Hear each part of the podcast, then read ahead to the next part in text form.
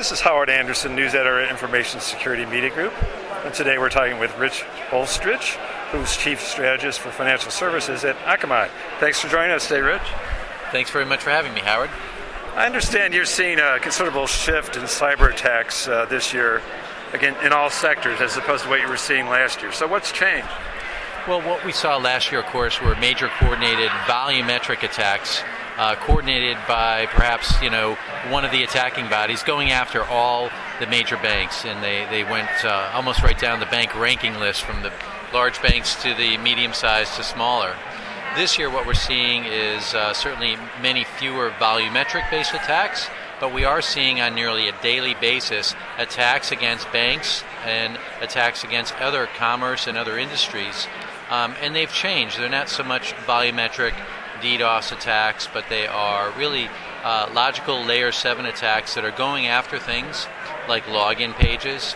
Uh, we've seen examples of major major uh, attempts to breach password files and other type of layer 7 uh, attacks that are going against the banks. Do you think there's a lot of awareness that this is going on or not? I think that's that's one of my, my concerns and one of my questions. Last year, during the heat of the battle, the cyber war, in a sense, we were with, there was tremendous information sharing among the banks, uh, very much uh, funneled through the FS-ISAC. Um, and that, that information sharing was key in helping those banks basically protect themselves. Uh, and we know that the defenses that were raised through that inf- information sharing last year are still effective and in place today. Um, I am questioning, though, whether some of these smaller attacks that we are observing this year um, are being shared thoroughly through the uh, through the information sharing network.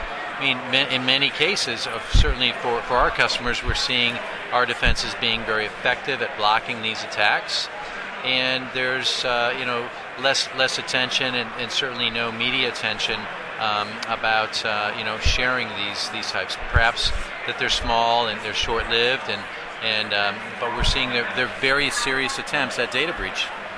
So is this primarily in the financial services sector still, or are you seeing it in other sectors as well? We're seeing it across other sectors as well, certainly into the commerce space um, and, and globally as well. Um, in virtually every geography, we have been seeing and handling attack traffic. And is it a particular type of attack or a particular target of data that they want to grab in, general? Or? That's that's part of the I think the reason for perhaps the question about information sharing is it's such it's such varied types of attacks.